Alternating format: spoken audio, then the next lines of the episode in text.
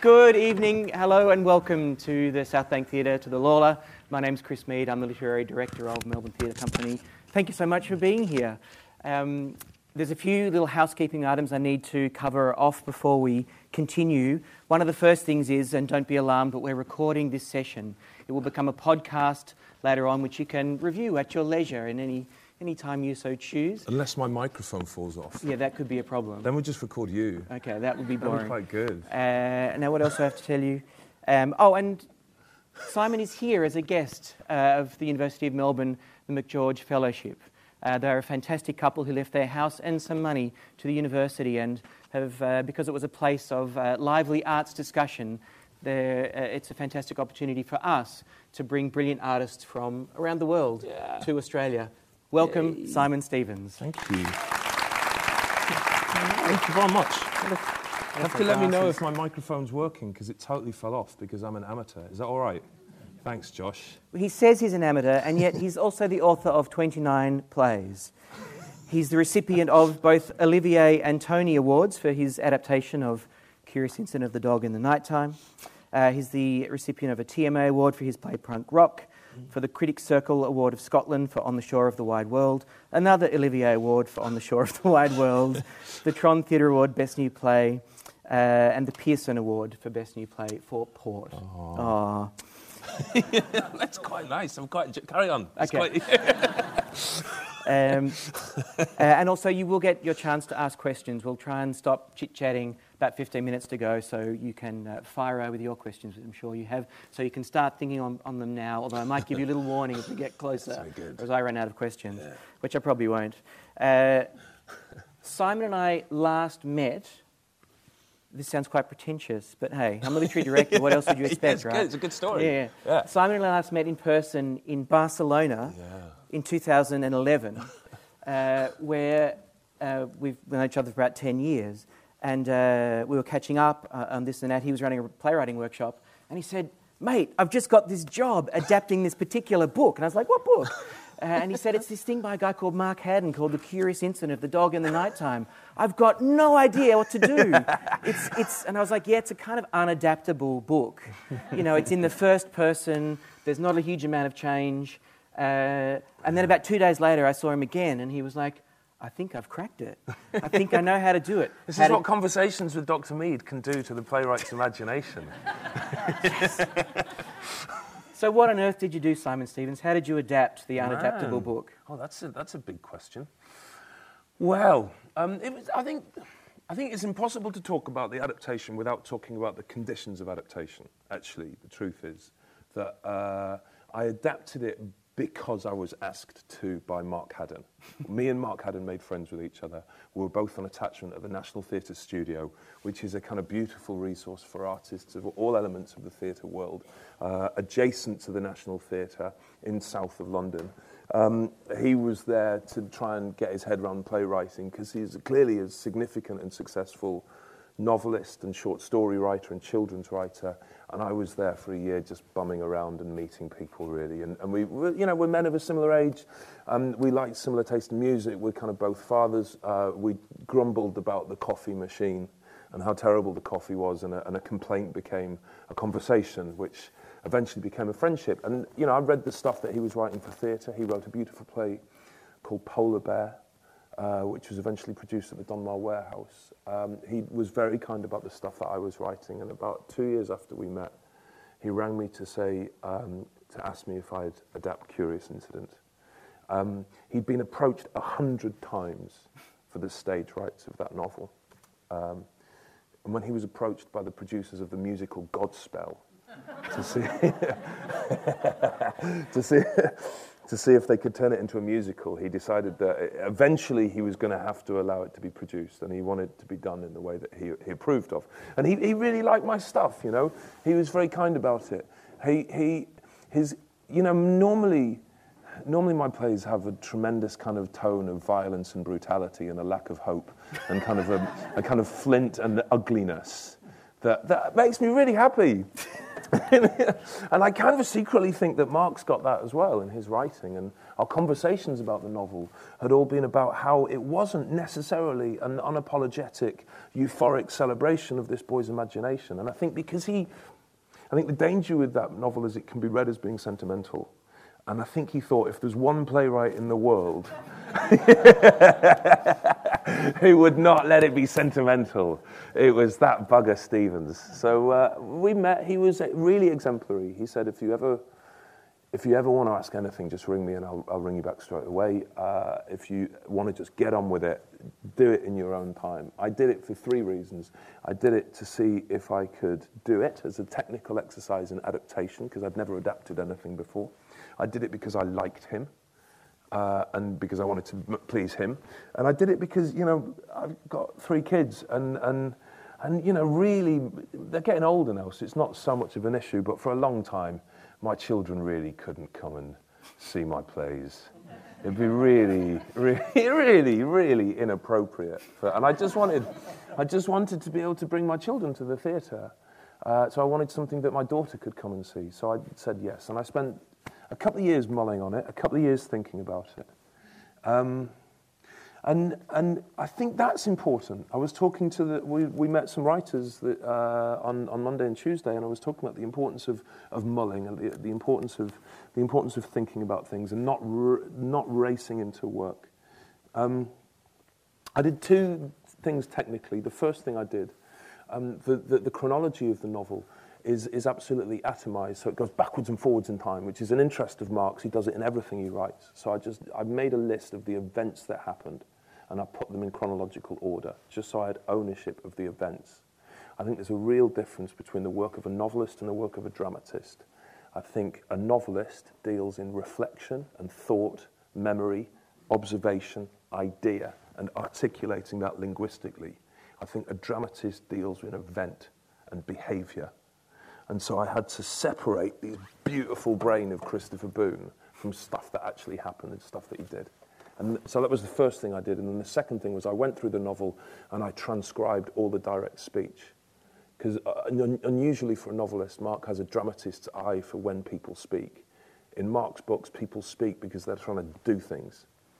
And I built a script out of that transcript in combination with the list of events and built it around those things. And then I had the epiphany, which is, I think, what I was talking to you about in Barcelona. You know, the book is a book about writing a book, and it's written from the imaginary point of view of the writer of the imaginary book. Yeah? It's written from Christopher's point of view, and it's written as though it's Christopher's book that he's writing for school. Uh, my, I, am sure if you're clever, you're really clever, you probably know the adjective that describes that type of book perfectly. I always want to say that it's an epistolary, but it's not. No, That's epistolary not, is about letters. It's about letters. I don't know what it is. Diegetic. You, it's diegetic. Mm. Is it? Ladies and gentlemen, Dr. Mead. so it's a diegetic book. It's a diegetic book. I'm going to use that. Aristotle said there's two differences in storytelling. Yeah and that if, it, like in epic poetry, which is the storytelling form, because yes. when he wrote the Poetics, he was trying to divide between, you know, why a poem's different to plays, yeah. and poems are about story, but theatre is about mimesis. It's the, you know, it's the. I love you. so it's a diegetic book. And the, the, one, the one I always talk about is Roald Dahl's beautiful book, The BFG which is, which is a diegetic book in disguise. Mm. And at the end of the BFG, it's a story about this huge giant and this little girl. And the little girl teaches him how to speak and, and language. And at the end of the book, she, you know, he tells the story of their adventures. And at the end of the book, she says, and uh, he says, and then Sophie taught me to read and to write. And she told me that I should write the story of my life. And so I did. And you've just finished reading it. And it's so beautiful. And, and Curious Incident is written from Christopher's point of view. And what struck me was what was interesting about the novel were the people who read Christopher's book. And in fact, there were only three. Christopher reads it himself, but the last thing Christopher Boone is ever going to do is stand on stage in front of strangers and tell the story of his life. So he couldn't be the narrator, but the, it, it, felt like we needed a narrator to get his brain out. The second reader of the book his, was his father, Ed.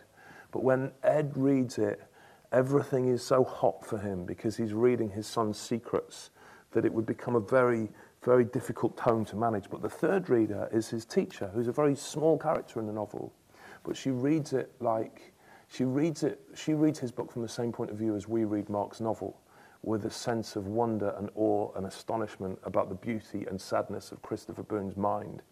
And I kind of thought, uh, probably around the time I was in Barcelona, I was like, fuck, she should narrate it. And it should be a play about teaching, actually. And it's a play about a relationship between a teacher and a student. So she became the narrator. And once I cracked that, I wrote it really quickly.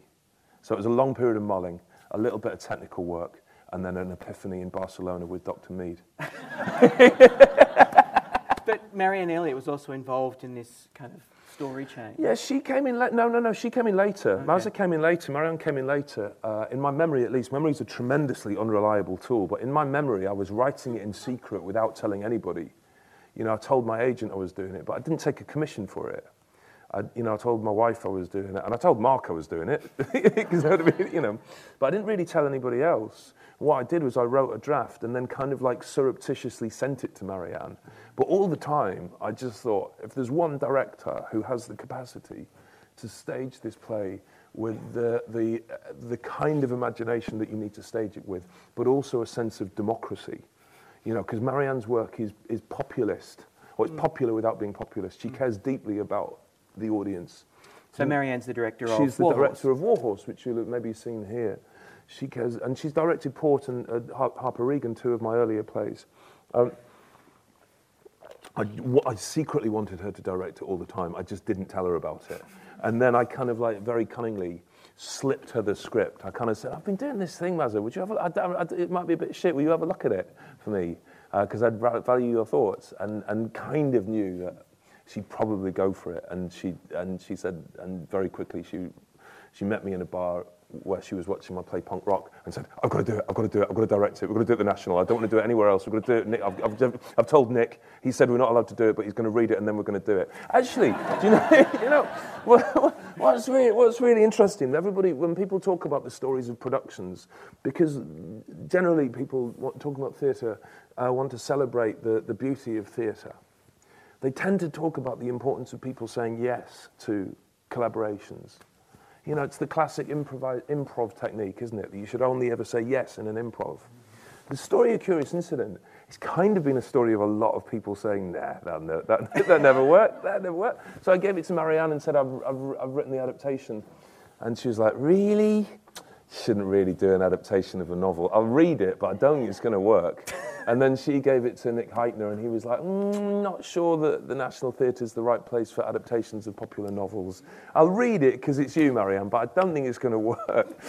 and, and it's kind of just been a series of people saying, yeah, and then going, yeah, all right, this might work. And um, that kind of level of faith. And eventually, I, level of faith that I had in Mark, and, you know, as a kind of atheist, secular thinker, the, the theatre is the one forum that allows me to exercise faith.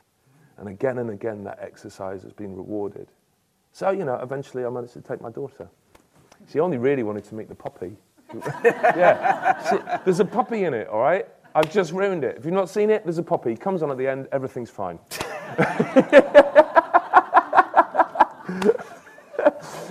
Sorry, guys. Forget that. There goes this Melbourne season. Exactly, sorry. I mean, just, pursuing this idea because we were discussing it the other day. Just in just leaving curious for a minute because I'm Yeah. sure you might have questions about it later on. Great. But you've also done uh, you've also done a version of Ibsen or Chekhov, and you were clear to say to differentiate between adaptation Yeah. and a version. What do you mean? I've done that? five versions now. I've done a, uh, Jon Fosse's I Am the Wind, Henrik Ibsen's Doll's House, Anton Chekhov's The Cherry Orchard, uh, Odon von Horvath's Casimir and Caroline, and then Bertolt Brecht and Kurt Weill's Three Penny Opera, which is opening next spring at the National Theatre in London. Come along. Uh, or watch it on NT Live or whatever. Um, for me, the writing of a version is uh, involves me. You know, one of the things is well, you've directed. Have you directed? You've directed. You know, one of the great joys about being a director or being an actor, which is something that playwrights don't get, is you get to live for a while in the imagination and the brain of another artist. When I've talked to my director friends about that, that's what they kind of say they really cherish. If you're directing a Shakespeare play, for a period of time, you get to inhabit Shakespeare's skull or the various skulls of different people that were synthesized in Shakespeare. Um, you know, as a playwright, you tend to only live in your own imagination. And eventually, that is, it's like a sponge that can be wrung dry. Version, um, technically, a version is uh, when a, theatre, a producing theatre, normally in London, but one occasion in Manchester, want to do a production of a play that wasn't written in the English language. And they want to stage it in the English language rather than the language which was written in, they can ask various different people to do a translation. They might ask quite an academic translator. Often, those academic translators have a great fidelity to the original language, but not necessarily a great understanding of how theatre works. And because language works differently on stage than it does on the page, I think it's a more tricky task capturing the dramatic essence of a writer's intention as opposed to the linguistic essence. So the second thing you can do is you can get a dramatist to write a, a translation, but it's unlikely they'll be able to speak Norwegian or Russian or German. So what you do is you get somebody to translate the play from the source language into the literal language and then get some dramatists to translate it from literal English to acting.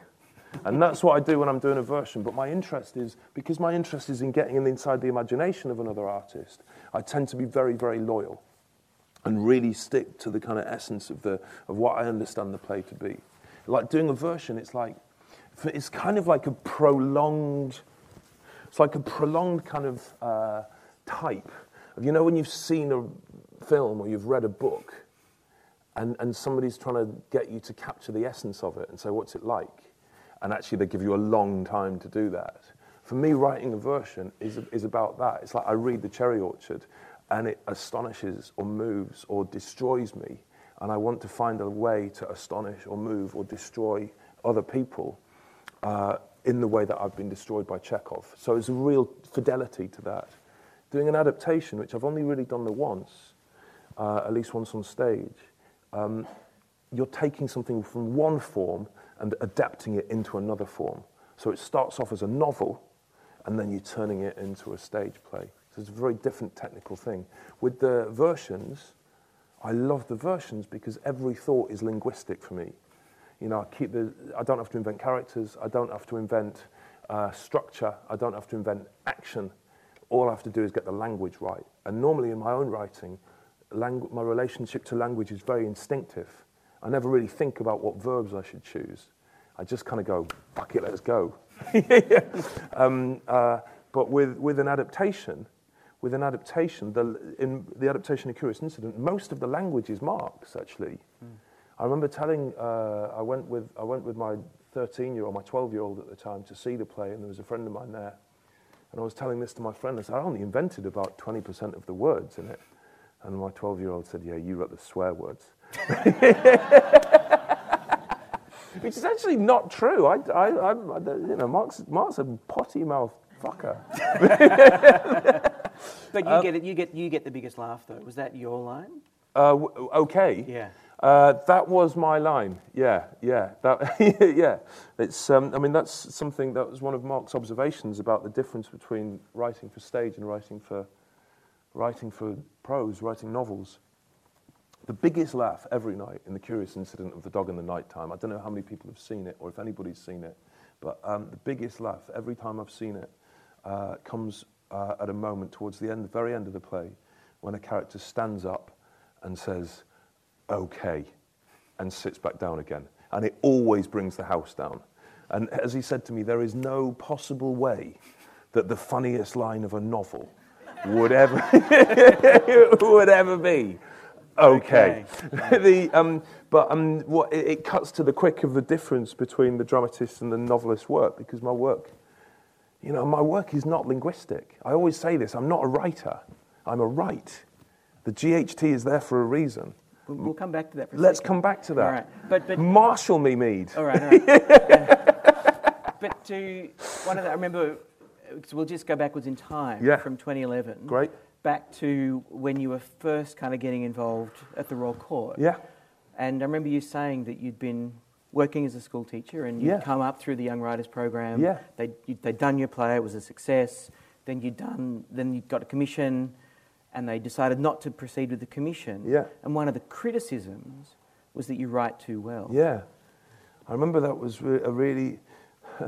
I didn't actually go through the Young Writers program. Oh, interestingly, went- it was it was the the Young Writers festival, Yeah, Yeah, I was never on. They didn't have the Young Writers program at that time. I wrote seven plays before my first professional production, which I think I always try and make that as known as possible because there's a romantic kind of celebration of the first play that, lingers in British theatre. I wrote seven plays that I directed myself in kind of like student theatres and pub theatres, fringe theatres in York and Edinburgh and London eventually, uh, that nobody came to see. But it was, a, it was a beautiful thing to do. It was an important thing to do because you learnt the muscle of writing for theatre. I'd write these plays and kind of, you know, get audiences of like four people. And, and, and one of the four would leave halfway through. That's really true. You know, people are always walking out of my plays. But that, no, I, I quite like it. It's quite a nice theatrical moment. But normally nowadays, people walk out of my plays because they're really offended by the violence or the swearing. Or swearing is often a big thing, which dooms me, really, as you can tell probably. Um, but, uh, but in those days, they walked out just because they were bored and they, they, just, they just had better things to do. Uh, yeah, and, you know, and it was a great learning. It was a great, great, great way of learning. You know, you learn how to, how to entertain an audience or sustain an audience or, or compel them. Um, I wrote a play called Bluebird uh, when I was managing a bar in Hammersmith. Um, and it was a it, it was a kind of strange time. I was I was uh, I was completely skint. I was, I was on a barman's wages. I was I was uh, earning absolutely fuck all. But if I stayed late uh, of a night, I could get a free taxi home paid for by the management. So quite often, for somebody who was poor, I spent an unusual amount of time in minicabs uh, and became fascinated by minicab drivers and wrote a play about the night in the life of a minicab driver. They produced it in the Young Writers Festival. They commissioned a new play for me. This was in my first year training as a school teacher in Dagenham in Essex, and also the first year of my son's life, my eldest son's life. And wanting to be part of that, wanting to kind of bath him and change his nappy and be around, and also planning lessons and marking books, and the kind of maelstrom of being a new school teacher, uh, and writing this play uh, at the you know 11 o'clock at night every night for a year, just doing an hour a night, trying to do something, not wanting to let the theatre down. And then I wrote this play, and they uh, and and they they you know. When the first time they commissioned me, man, I couldn't believe what a commission was. I couldn't believe it. When, when the artistic director of the Royal Court said he wanted to commission a new play from me, I, I, understood that it was actually a word, but I didn't know what it meant. Um, and when he said to me, it means that we're going to pay you some money, and then you're going to go and write a play, and on the understanding that we're the first people you show your new play to. And I, I was astonished when he said I didn't have to give the money back. I was like, what? I get to keep the money, even if I don't write the play. it was really exciting. Um, um, but, I, but, you know, I did write the play because, I, you know, I, I, I, there's very few things that I would cla- lay any claim to, but I do think I work hard. Um, and so I wrote this play. I wrote it 11 o'clock every night for a year. I delivered it. It was the thing I'd wanted for seven years was to be a professional playwright. And they rejected it. And the reason they rejected it, or one of the reasons they rejected it, was uh, I, I remember we did a reading of the play, and the director of the reading said to me at lunchtime of the reading, he said, Your problem is, Simon, that you write too well. And I remember thinking that was a surprising problem for a writer to have. and, not, and not quite knowing what to make of that. And it was in the course of the following year, the same artistic director who rejected the play also uh, asked me to be the resident dramatist at his theatre so that I could give up school teaching, spend more time with my son, and learn my craft as a playwright. It was the one of the most important phone calls I've ever had was the phone call from Ian Rickson saying, you be our resident dramatist? It was astonishingly moving. I remember it so vividly. I was, at, I was, I was in the kitchen at home. He rang up. He said, It's Ian Rickson. I want to ask you something on Friday. I don't want to tell you what it is. Can you come in after work? And I was like, all right, you, you weirdo. yeah, yeah, yeah, you've just rejected my play. I don't know if I do, but all right, I will. Uh, and, and then he rang back about 20 minutes later and said, I've changed my mind. We want you to, I want to tell you what it is. Uh, all right, so, uh, we want you to be the resident dramatist next year at the Royal Court. So you could leave school teaching and spend a year learning your craft and come and be part of the theatre. And it, uh, it's a totally life-changing moment. In the duration, in the course of that residency, uh, they did the reading of the play which became Christmas. I had that strange comment that I was writing too well, and also somebody taught me in that year the meaning of the word playwright. Because I say this a lot, and probably, you know, if anybody, you know, if anybody's ever met me, I've probably said it to them, even if the context was entirely irrelevant. like watching football together, I'd say, ah, yeah, it, we, Man United might be out of the Champions League, but did you know the meaning of the word playwright? Because I, was, I, thought, I thought it was a kind of anachronistic hangover. You know, English is a, the English language is a kind of mongrel language, taking influence from Latin and Spanish and French and Celtic, and I just thought it just mashed up and been spelt wrong. Or Samuel Johnson had got drunk in, the, in a pub in Southwark, spelt it wrong in the dictionary, and it kind of stayed. But of course, you know, it's not. The noun wright in the compound noun playwright doesn't stem from the verb to write, which can be mined out like that, but stems from the verb which in the past tense is to wrought. We're not writers, we're wrights. And just as a shipwright has wrought a ship, or a wheelwright has, has wrought a wheel, or a cartwright has wrought a cart, so a playwright has wrought rather than written a play. And the verb to write in that sense means not to write, but to shape or to make. And that's my job. I'm a shaper or a maker. I'm not a person of letters. I don't belong in a bookshop. I'm a person of theatre. I belong in a rehearsal room. I think. It's why I'm shit at crosswords. and why I didn't know the meaning of the word diegetic, which I will remember now. Okay, Anyway, but also dig this. Yeah. So the word text, which Yeah. we think of often in, you know, if you're in like performance culture, it's yeah, the enemy of the enemy of performance. Yeah, exactly. But actually, text comes from the Latin textere, which is the infinitive, which means to weave. Who knew, right? Oh, Because that's we- texting is about weaving together. That's good. Yeah. Okay. Next workshop. Text-based theatre. Yeah, Yeah, I'm going to yeah. nick that, mate. All right, all Yes. right. I'm going to So- pass it off as my own. In, in Just like the idea of making the teacher. well, on the teaching thing, Yes. I'm wondering in a lot of those early plays of yours, Yeah. one of the things that's so beautiful about them, that's so poignant and well observed, Thank you. Is that you often capture that horrible transition or whatever it is, the change from being a child into an adult. Right. And is it from being a teacher? Is it from being that close to young people? Or is it something you remember really closely yourself? I think it's probably a synthesis of both of those things. Certainly, when I was uh, in my residency year at the Royal Court, I'd just come out of being a school teacher and working in Dagenham, which is a predominantly working class area of Essex and the East End of London, um, teaching kids between 11 and 18 who were difficult, frustrating, exasperating, but massively human, with a profound sense of justice, capa- capable of incredible wit and tenderness and fragility, and who broke my heart on a daily basis. And I was just moved by this body of young people, really deeply moved by them. And then uh, f- spent a year in the residency at the Royal Court reading plays, which would often have young people in, and just coming across again and again this frustration that the young people portrayed in the plays that I was reading were absolutely nothing like the young people I'd been working with. You know, quite often you'd get teenage characters who would come on stage and not say anything, let alone not have the capacity to talk with any of the wit or humanity or, uh, you know, range of the young people that I was working with as a school teacher. And I just wanted to tell their story and to honour, honour them. And, and, and that sustained me through several plays, working with those kids in Dagenham, working with young offenders in prisons and working with prisoners. That impulse of trying to stage the humanity in a theatre, trying to, stay, trying to put into a theatre the humanity which is often not seen in that theatre. To put on the stages the stories of people whose lives were often kept away from the theatre that felt politically quite important to me coming out of coming out of coming out the experience of school teaching. But probably there's a whole load of mess of my own kind of shit in there as well, you know, of growing up in Stockport, a suburb of Manchester. I think growing up in a suburb is really good for artists, especially if it's especially if the city on the edge of the suburb is quite compelling, because it's quite an interesting dramatic position to be in, to know that there's a world over there and you can reach it. You know, to grow up on the end of the bus route from Manchester, knowing that in Manchester with like the Smiths and the Stone Roses and all this amazing music, but I was in a kind of shit semi-detached house in, in Heaton Moor, was dramatically charged.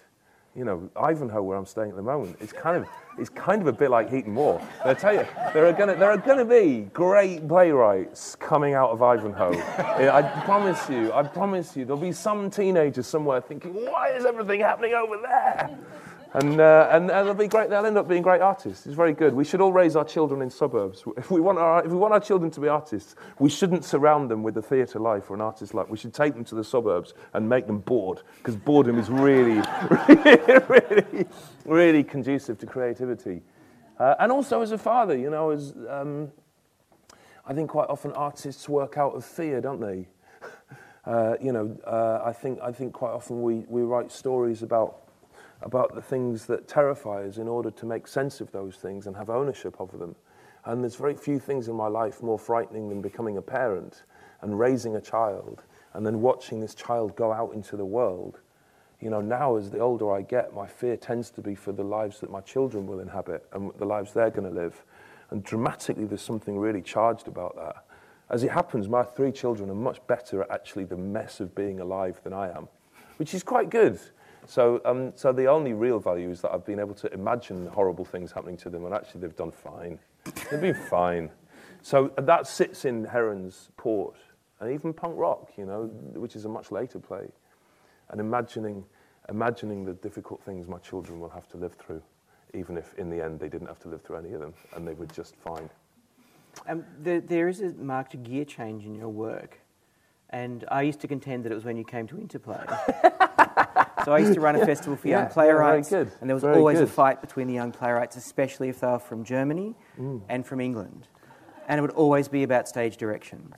Uh, and Simon came to World Interplay, which was for young playwrights from around the world, with the delegation from the Royal Court, uh, who I'm pretty sure got into a fight with a lot of German playwrights around stage directions. You know, there's a certain school of playwriting that you have lots of stage directions, or at least certain key stage directions. Yeah. Uh, and a lot of the British playwriting, if you think Pinter, you know, you're thinking about those stage directions, they're absolutely crucial for certain moments. Yes. And a lot of the German playwrights are like, ridiculous. Yeah. You know, that's not the act of theatre, that's a literary form. You English writers are rubbish. Uh, and, uh, and they would say that. Yeah. Um, and you've got to do it in the body of the text itself, you know, in the, in the actual, sta the utterances on stage. I think that, I mean, and, yeah, go on. and when you started to, you know, around 2005, Yeah. but less so with Motortown, but then more into something like pornography. Yeah. There's a substantial shift in your work, I and I, think- know that it's working with Sebastian too. Yeah, I, th- I think, I, I mean, you know, I, I- there's many, many things I would credit you for. but there were other people involved in that, in the, you know. The, um, I, I was really fortunate in about 2003, 2004 to start having my plays produced in German theatres. Specifically fortunate to work with the, uh, the, the Swiss-Deutsch director, uh, Sebastian Nubling, who directed the first German language premiere of one of my plays, a play called Herons. Uh, he directed Herons uh, and then went on to commission a play which was Pornography, which came here to Melbourne as part of the International Festival. Um, he's become a really important collaborator and has taught me a lot about theatre. What's interesting about that difference that you describe is it actually cuts to the quick of the different function of playwrights in German and English theatre worlds. So the function of a playwright in an English theatre, I think, and it's a, it's a slightly conventional version of it, but it's fundamentally true, is to completely imagine a night in the theatre. And the function of the director and the actors is to stage the playwright's vision. It's very flattering in British theatre. You walk into a British theatre rehearsal room as a playwright, and you've got a whole room full of people who are desperately trying to stage your vision. They're normally really sweet to you, and that's really, really good fun because you don't have to make any decisions. You get all the kudos and none of the responsibility. it's really, really exciting. The, uh, um, in German theatre, the, re- the relationship between the performance and the play is very different. You're much more likely in a German theatre to be in a position where the play text, the play, script, is just a starting point for the creation of the director. You know, the first thing Sebastian does when he reads my plays is he cuts out all the stage directions. He might add text from other sources. He might take out entire scenes. He might take out entire characters. And what he's not doing is bastardizing my play. What he's doing is he's trying to internalize what I was trying to do and then articulate it in the way that he wants to articulate it, to allow himself and his actors and his design team to be as authorial as I was.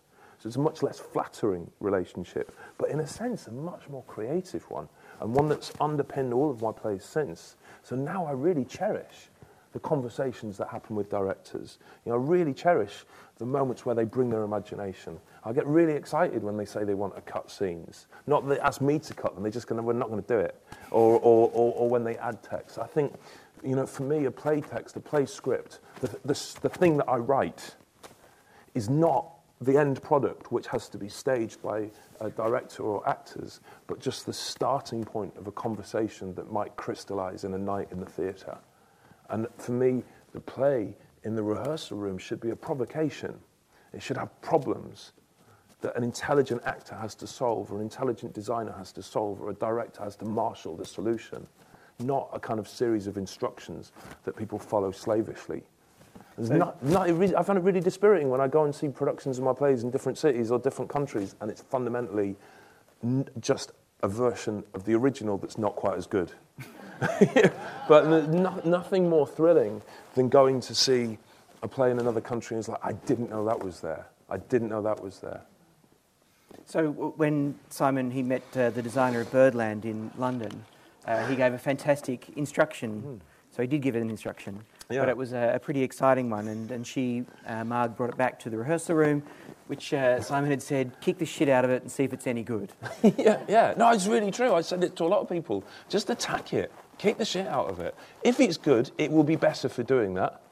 If it's not, there's nothing you can do. and if, if the play is not good, it's not going to be bene- it's not going to benefit from people trying to be gentle around it and pretend that it is good. If it's any good, you should attack the monster. Well, I was having, I had the good fortune to uh, interview Michael Frayn a couple of months ago, mm. the author of Copenhagen, yeah. and uh, he was very, very Beautiful, animated. important writer. Yeah, yeah. very, very yeah. animated backstage about uh, telling me about some of the productions of Copenhagen uh, he's seen of his play, including one where uh, Niels Bohr's wife, Margrethe, did some fantastic scissor kicks and backward somersaults across the stage into a hole uh, where there was a giant typewriter that she would bash whenever one of the monologues got went on for too long. And, um, and he, was, I mean, he was fine about it. And one of them, he couldn't actually get to see the show. Every time he rang up to find if the play was in repertoire, they kept on saying, oh, uh, not this season. uh, and he eventually caught it by accident. And then he was calling his agent madly at interval, going, I can't meet the director or the actors after the show, get me out of it. But they're in a small town and couldn't do it. uh, and there's a word for it, which is Regietheater, which yeah. is director's theatre in German. Um, yeah. But, uh, I mean, I mean the, the Regietheater doesn't necessarily mean having wacky, stupid ideas that you crank onto the text, which have nothing to do with the original intention. And I'm not seeing, I'm not seeing, I didn't see that production of Copenhagen. And there's part of me that doesn't want to judge it without seeing it. I've been really fortunate in my work in Germany that the directors, whenever they've intervened, have, in, have intervened with uh, integrity and intelligence and imagination and made it better, I think. I think. Um, just want to give you a little flavour of how hard Simon works um, about making things better. So Simon arrived Sunday week back, um, and uh, and maybe it goes to the heart of work ethic around playwrights too. Uh, and I thought he was joking when he said he was going to write seven thousand words a day, but Simon wrote 160 pages Monday to Friday last week and uh, wrote a full length play. Idiot. I, I, mean, I could go on holiday. I could go to the beach. I could have gone to St Kilda. That would have been great. I could have gone swimming. I just wrote a new play. How on earth, yeah. where, how, how is that possible? How can you write 7,000 words of a play a day? I think, I think, big, I think it's to, I think it, I think it, I think it is best answered by a consideration of the question of what is the, what is the, what are you doing when you're actually writing dialogue? And for me, the process of writing dialogue in a play is not an exploration in the way that it is with a lot of writers. A lot of writers will talk very beautifully about how when they sit down to write dialogue and to write a play, they know nothing about what's going to happen. So that each line is a moment of discovery. My friend and mentor and hero, Robert Holman, talks about writing in that way. And he'll say every day he'll sit in front of his typewriter. He writes on a typewriter and he'll try and get the characters to talk to one another. And he won't know what they're going to say or what's going to happen next. And sometimes he'll be staring at the typewriter for hours in agony and trying to get them to talk, and he'll only type when he knows they're telling the truth. It's very beautiful and quite a romantic image. It's very different to what I do. For me, the essence, the muscular essence of my plays has always come in the planning and the thinking. For me, you know, the reason I can write 160 pages of a play is because I've spent the last 18 months thinking about what the fuck I'm going to write in this play. It's 18 months of agonizing, 18 months of mulling, and, re- and doing hard thinking. You know, I've really thought hard about this play. I've thought harder about this play than any play I've written before. Uh, it, it's a play which is a Faust story about somebody who sells his soul to the devil. And I spent a huge amount of time thinking about what, uh, what the devil is. Is that me? Is that me, Josh? Yeah. Sorry, Josh. That didn't help, probably, me doing that with my finger, did it? um, I spent 18 months thinking about why somebody would sell their soul to the devil. Uh, and, then, and then reading a lot of research, reading different versions of the Faust story you know, reading Bulgakov for the first time, reading Dante for the first time, watching horror movies, watching The Exorcist and studying how that works, watching The Omen and studying how that works, meeting priests. You know, as I said earlier, I'm a kind of secular atheist. I never went to church in my life apart from for weddings and shit. The, uh, to go and speak to a priest about what God is, or what the devil is, or what hell is, or what heaven is, was extraordinary synthesizing all of that, walking endlessly around London, the city where the play's set, trying to excavate the Faustian pact that London has made with itself. And it all comes into a kind of body of notes, which I distill and distill and distill over the course of three weeks before I came out here. So the point with the document that I brought out here was a kind of 18 page description of what the play is going to be, with every scene described, every character described, every action described. So it wasn't that I was sitting down like Robert Holman making shit up every morning. I knew what was happening in those scenes, and I knew that if I wanted to write the play last week, and I did, I wanted to, because I've not written anything all year.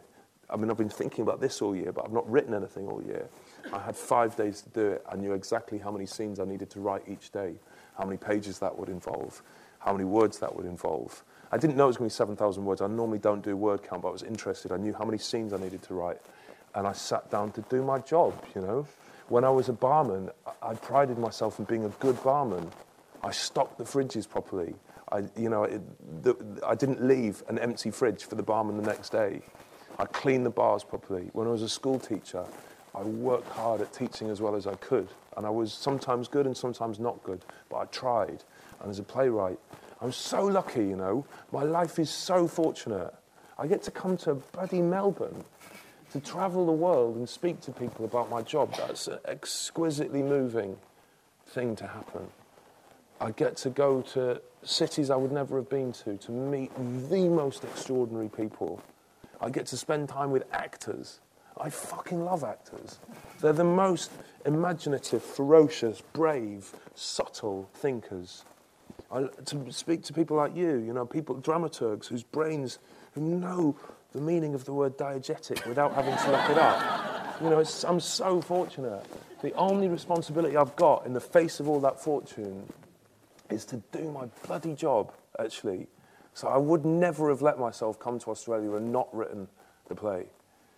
Um, we were talking in one of the workshops this week, and, and uh, Simon said a, a, beautiful thing. You know, often we get down about the place of art in the community, and does it, is it really valued by anybody? And you know, you're a playwright and that's great and you're working hard and it's good to have a good work ethic, yeah. but ultimately, you know, it's not a huge audience. What's the value of all that? Yeah, it's a marginal uh, art form. And one of the kind of great benefits is you're able to chat to some pretty extraordinary. Well, one, yeah, I mean, the, the most one of the most beautiful things that's happened in my working life in the last five years was getting to know a playwright called Edward Bond. I don't know if people who are, kind of interested in theatre or the history of theatre might have heard of Edward Bond. Uh, he's a, he's, a, he's a, an exquisite playwright whose play Saved literally changed the laws of England. You know, um, and uh, he's, he, he's written about 15 of the most significant plays of the 20th century. We revived Saved at the Lyric Hammersmith, where I'm an associate, uh, and he was, he was present for rehearsal. And, um, and, be, and you know, he kind of He's, he's a funny fucker, actually. he was very kind to me, but very suspicious. The first time he met me, I was going to interview him in a situation like this, and he didn't want me to interview him. He really said, I don't, want, I don't want you to interview me. I want the assistant director to interview me. I'll talk to the audience without an interviewer. I don't want you to do it. Uh, and then he realized that I'd written a play called Motortown. And I was like, oh, oh yeah, that was good. That was like the only good play of the century. He said, I know, he's like, that, that's the only, the only playwright the Royal Court's taken seriously this century. Okay, you can interview me. So I went to meet him to talk about the interview and went to meet him to talk about a run through of Saved. And I was gonna, I was gonna say something, and I'm quite a gesticulatory person, you know. So I was gonna, I was gonna answer a question. I wasn't actually going to answer a question. I was going to complicate a question. I did a gesture like that, and he turned to me and hit my hands and said, "Don't answer the question." The question is all we have. It was an extraordinary moment to be physically assaulted by one of my heroes within, within, within, kind of five minutes of meeting him. But actually, you know, he, he, he, got, he, he, he became gentler as time went on. There was a really beautiful moment. He became quite fond of me. I was sitting having a cigarette on the balcony of the theatre, and he came over, walked across. It was the opening night of a play called Three Kingdoms. He walked across, and I thought, oh, Edward's going to come and wish me luck for the opening night. And he came over to me and took my cigarette out of my mouth threw it on the floor and stamped on it and said, smoking's bad for you, and walked off. and I was like, bloody hell, but I thought you were going to wish me luck for my opening night. And then he came back and said, I'm sorry, that was so rude of me. It's your opening night tonight. You should have a cigarette. Pick it up, light it. and I was like, that's Edward Bond. He's telling me to pick the cigarette up and light it. All right. So I picked it up and lit it, and he did it again. and then came back and said, no, seriously, there are people I care about who've died from smoking. I don't want you to be one of them. It's like, bloody hell. All right, Edward, that leave me. One of the things he said to me, though, which you were trying, the thing you wanted me to say, which I haven't said yet, but I'm about to say now, um, he, he was talking about, um, uh, about, exactly about the importance of the function of playwriting. For, me, for him, I think it was important that playwrights took their work seriously and the ethical weight of their work seriously.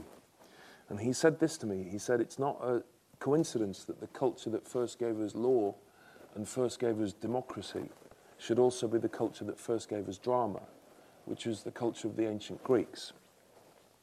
So, what the Greeks understood was that it's not possible to be uncertain about law or to allow democracy to carry contradiction.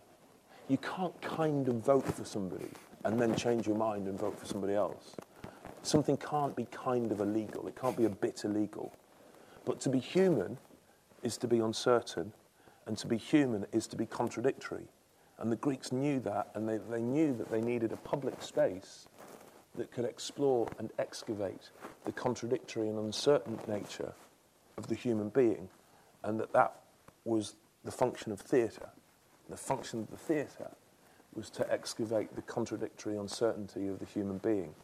And he, he went on to argue that it's only by properly committing to the serious function of drama that you can properly have democracy in law. And I thought that was a bit hyperbolic to say you can't have democracy without drama. And then I looked at the way in which Hollywood and New York theatre has homogenized the dramatic function.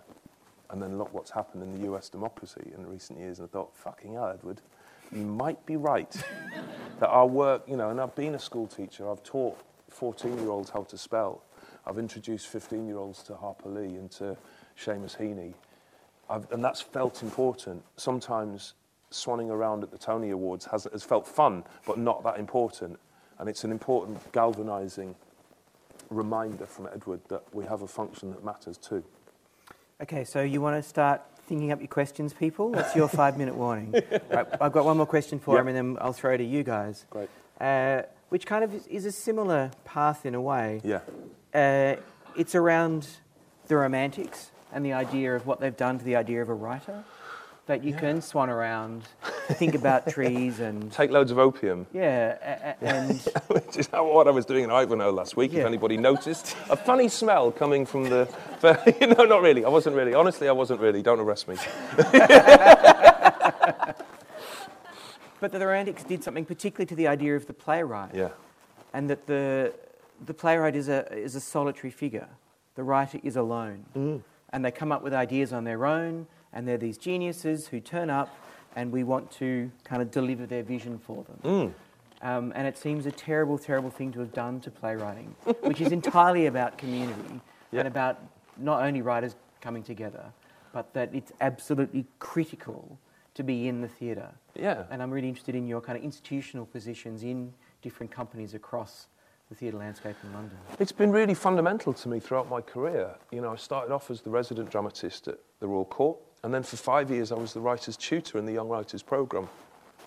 Those five years were as fundamental as anything else. If for no other reason than I was in the staff meetings all the time, I saw the mess of opening a theatre. I saw what it's like when the front house lift wasn't working, you know, or when people in development weren't getting paid, paid uh, weren't getting paid enough, or the box office knew that they, we had to rise the ticket prices. I knew about the politics that underpin an organisation like a theatre, and it was inspiring for me that my work, rather than existing in some kind of romantic idyll outside of a working building, was an integral part of the working building. I think it's really, really essential. Um, and then to take that work ethic into a rehearsal room where you see the importance of a stage manager, you know, you see the importance of a production designer, where you see the kind of work of a rehearsal room. What's not happening, you know, I've, I've, I've read my own plays, yeah?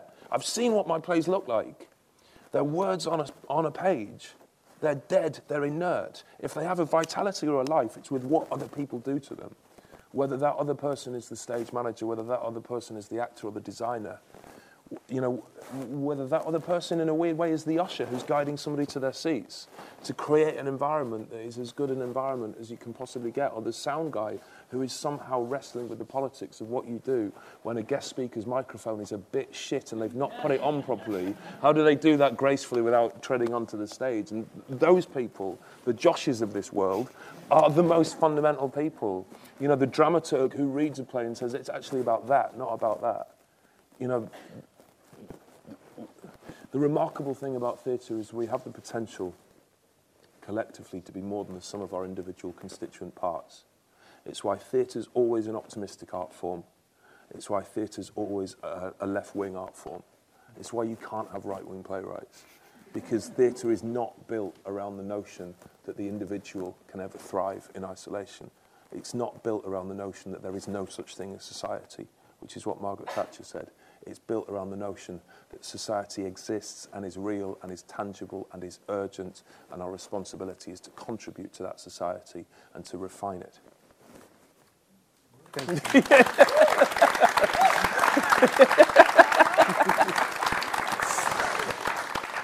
right on, yeah? uh, so we've got a couple of minutes left. Uh, if you do have questions, I did give you a warning. So uh, uh you were first, then yes.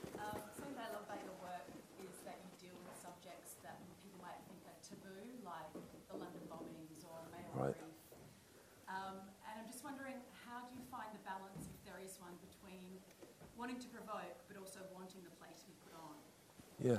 Uh, I have to repeat the question. Did everyone hear it? Uh, but I have to repeat it anyway for the podcast, which is your plays are often about taboo subjects. Mm. How do you balance the desire to be produced with the idea to uh, provoke? So, um, is that a fair? Yeah, it's a good summary. It's a good question. It's a good summary of the question. Um, I kind of don't. Re- the thing is, I never really think of my plays as being taboo. I don't really kind of sit down and think, oh, I'm going to I'm to write a play about the thing that nobody would dare me to write a play about. I, I, I, think the simplest way that describes my relationship to my work is, is to think of. Um, I always love the. Do you ever see the movie Big? you ever see that movie Big with Tom Hanks in? Tom Hanks plays a toy designer, and he's asked. There's a great scene where this girl from the toy design company goes on a date with him and goes back to his room, and he's very excited because he's a child in an adult body. But he thinks that she's come over for a sleepover, which is really great. And she asks him where he gets his ideas for toys from. And he says he just wish he thinks of the toys that he wishes existed in real life and don't. So he has to invent them in order for them to exist. And I think that's the same with me with my plays. I don't try and write taboo plays. I just write the plays that I wish other people had written so I could go and see them. And, then, and, and they haven't, so I have to write them. Um, and, and it happens that as an audience member, I value work that is problematic or provocative or difficult. That's what gets me excited. I, if I get disappointed with the theatre, it's when it feels like the gesture of the theatre is to congratulate me or to tell me something I know and not to trouble me. In terms of getting those produced, I'm very. I live in London. I'm really fortunate. I'm really fortunate. I live in an incredibly fertile producing culture for playwrights. We have five theatres that are uniquely committed to new plays. As well as three touring companies that are committed to new plays, as well as theatres throughout the country staging a considerable amount of new plays. It's, there's, it's ne- there's never been a theatre culture that leans more into the playwright than the one in London. And it's difficult to come to another city and say that, but it's true. And the only thing I would say is it wasn't always the way in London. You know, the Royal Court didn't always exist. The Royal Court was invented, and it was invented by directors who wanted that type of theatre. And the thing that, you know, I remember saying in Manchester kind of 10 years ago, don't complain about the fact that Manchester hasn't got a vibrant new writing culture, invent it, because that's what happened in London. And if Melbourne is a frustrating new writing culture, change it and invent it and get hold of the theatres and own them. Is my I'm not, I don't know enough about Melbourne to know, you know, anywhere that there's Dr. Mead must be pretty healthy. But um, I've just been very fortunate that it happens that people running theatres in London have an interest in work which is similarly challenging and provocative. And that they're all Court that was opened, you know, the verb in the Royal Court's kind of thinking is uh, what's essential to their work is that they make work that challenges in either form or content. That's what it's for. And I, I, I've been very fortunate to exist in the same city as the Royal Court, I think. Uh, there was a question, yeah. Uh, first of all, uh, I've been wanting to say this for two years. Thank you for Curious Incident. Oh man, that's kind of you. It's one of the most tricky books, I feel, not just in terms of the narrative structure, but just in the way that you found a way to make it not blatantly dark or too cutesy poo. Oh, great. Managed to dramatize it in a way, and I've only read it. Like I've, Mm. I've never seen a production of it. and Just from reading it alone, it's it's moving in a way that I can't really describe. So Oh, man. thank you, thank you so What a much. beautiful thing to say. Thank you very much. As for the question, Mm. um, the play has unintentionally, or maybe intentionally, become the autism narrative for today. Like, you've blown Rain Man aside, sorry, Kim. Um, but when people think about autism now, Christopher Boone, through the play as well Yeah. as through the book, has become a reference point Yeah. for a lot of people. Yes. While that has its like ups and downs, Yeah. um, as, as a feature point, it is really a beautiful thing to have. Right. In writing the play itself, Yeah. how did you feel your change to autism or the autistic community like, went about? Like, I assume you went from a place of knowing something to a place of knowing something more. Okay. Like, how, how did you go with that? Cool. So I have to repeat the question. Mm. Uh, Don't forget to repeat the bit where he said it was really good. no, you can. No, it's fine. Don't repeat that bit. insert compliment. but then he wanted to know about your relationship to the idea of autism. Yes. Uh, so the question is around how did you go about finding out Yeah. about autism? Uh, did Yeah. you seek to kind of control that narrative? Great. And how did you kind of go on to find more? Very good. I think um, my answer to it, which will be an honest answer, is both, I think, responsible and massively irresponsible. Um, I think uh, Mark Haddon is very interesting because he never uses the word autism or Asperger's in the body of the text of the novel. He says, he said that he, one of his biggest regrets is that he allowed the people who wrote the dust, the dust jacket and the blurb on the dust jacket to use the word Asperger's. It was never in his thinking about Christopher Boone. He was never interested in, in creating an autistic character or a character with Asperger's. He just wanted to tell the story of a boy. He never wanted to represent any condition, where a neurological or psychological or social or anything. He just wanted to tell a story. For him, the play's as much about uh, an angry alcoholic uh, uh, heating engineer as it is about an autistic boy. It's about the father-son relationship, and it's about Christopher's brain. He, Christopher he describes Christopher as a boy, uh, as a, a, a kind of a boy who uh, he says he's got behavioural problems, uh, but we've all got bloody behavioural problems. Jesus. The, um, and, and what I did in the writing of the play was just honour Mark's vision. So the Christopher that I created came not from any research into the Asperger's or autistic community, um, but came from just Mark's vision and trying to dramatise the Christopher that he created. Now, if I think anything politically about the representation of autism or the representation of Asperger's on stage, is that my understanding of that condition is that it is massively diverse. Not everybody with autism or with Asperger's is good at maths, for example. Not everybody is a boy. Um, not everybody thinks in the way that Christopher thinks. It manifests itself in a huge spectrum of different behaviours and kind of arguably manifests itself in people who would never identify as being autistic or having Asperger's. So, in a sense, the decision to not research it and go, right, I'm going to do the great autistic play, but actually instead of that, to just tell Christopher's story truthfully, um, was as responsible as it was irresponsible. You know, and, and that, I think that's borne out with the work that we've done subsequently in rehearsal and in production to kind of uh, to work with uh, autistic kids or autistic schools or work with uh, you know to bring autistic or uh, Asperger's audiences in. I think the thing they relate to is the idea that Christopher is not a totem, he's not an emblem, he's a boy, and I think that's the most responsible thing that we could do. Shit, man, what am I like? All right, while he's Edward, doing. Ed, Edward Bond was right to smack me for, for, for being too gestural. Sorry, Josh. Yeah, go on. Okay, question. Two more, three more. How long we got? Mm. Mandy, how long we got? Okay. Yes. Uh, I was just going to say, um, I had actually taught the book for a while, Right. with a number of students, and absolutely loved the book. And then I saw it at NT Live Right. at the Nova Cinema, and wa- was astounded by how brilliant it was. But speaking of production, Yeah. I then saw a documentary on the television Yeah. which described the fact that when we saw it on NT Live, there was a set that was a square with the people sitting on the barriers Yeah. when they weren't acting. Yeah. And then on this documentary, I saw that there was another production where there was a wall involved. So can you discuss Mm-hmm. Sure. how the changes Sure. that Yeah, when we originally produced. Oh, hang on. Yep. So the question was Sorry, about. sorry, sorry. sorry. So the question was about uh, to kind of cut into your. Had a compliment in it as well. Did it? Pretty sure she said explain the difference between the Cottesloe slash Dorfman production and the Bro- the West End Broadway production, and Sure. that's the. Yeah.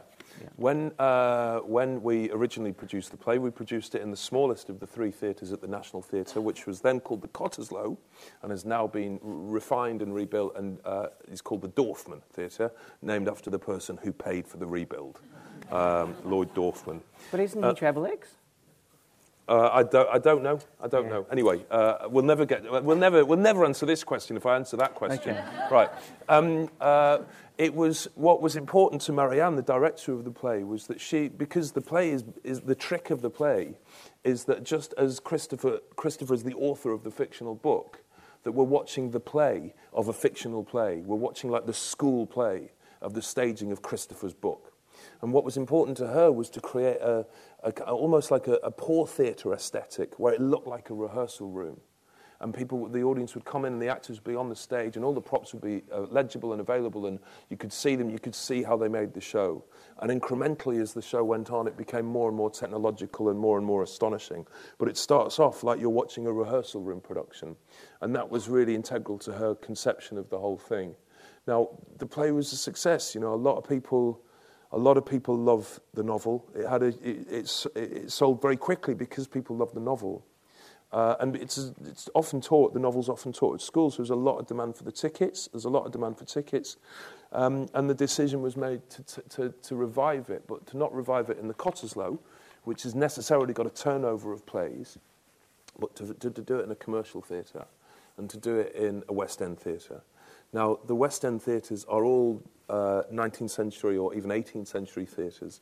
They're all built at a time when the architecture of a theatre was uh, the architecture of a raised stage and a proscenium arch and an auditorium where the audience sat, maybe with one or two or three circles. Yeah, it's the classical chocolate box theatre that if you ask a nine-year-old to draw what a stage looks like in a theatre, that's what they would draw. Yeah, um, you can't do the poor school aesthetic in that auditorium because it just wouldn't work. You've got, instead of 300 people sitting around a stage, you've got 900 people looking at a stage. So Marianne and Bunny Christie, the designer, and Paule Constable, the lighting designer, worked to try and make something new.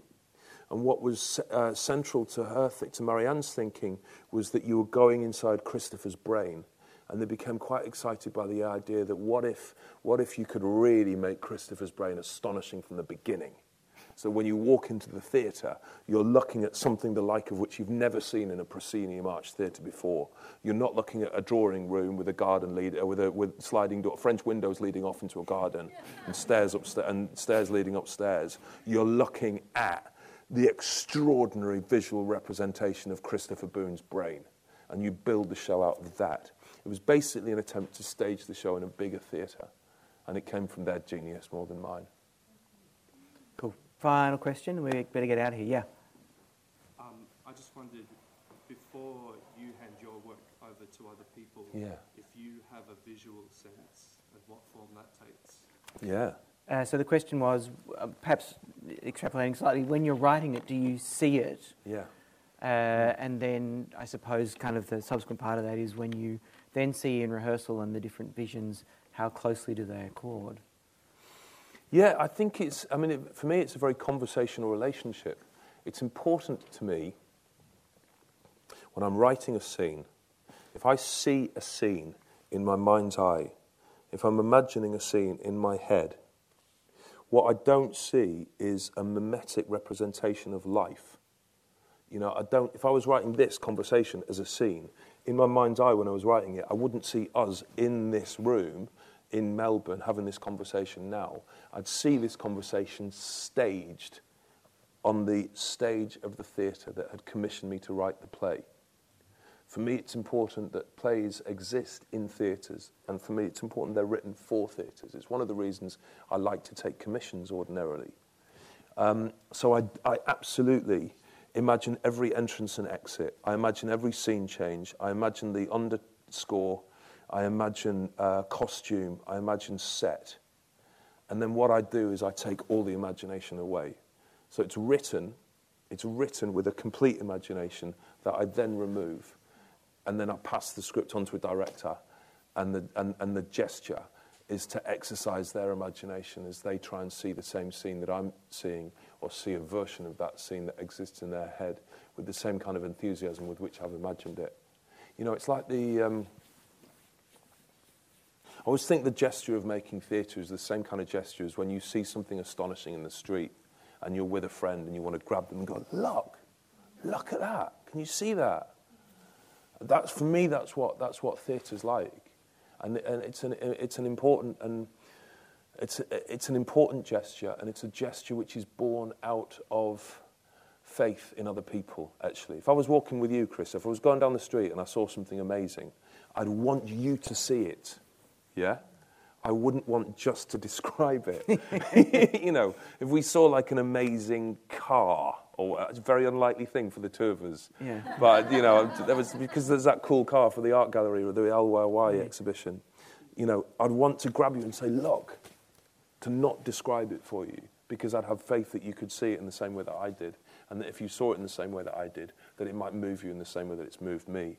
And that gesture, that faith that people can see the same things that we see, uh, has underpinned every decision that I've made as a playwright in the last 15 years uh, and has been endlessly rewarded by directors and actors and designers of immense faith and imagination. I'm a very, very lucky man indeed.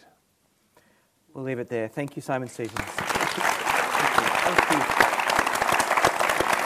Thank you very much. it's great. Good man. Thank you.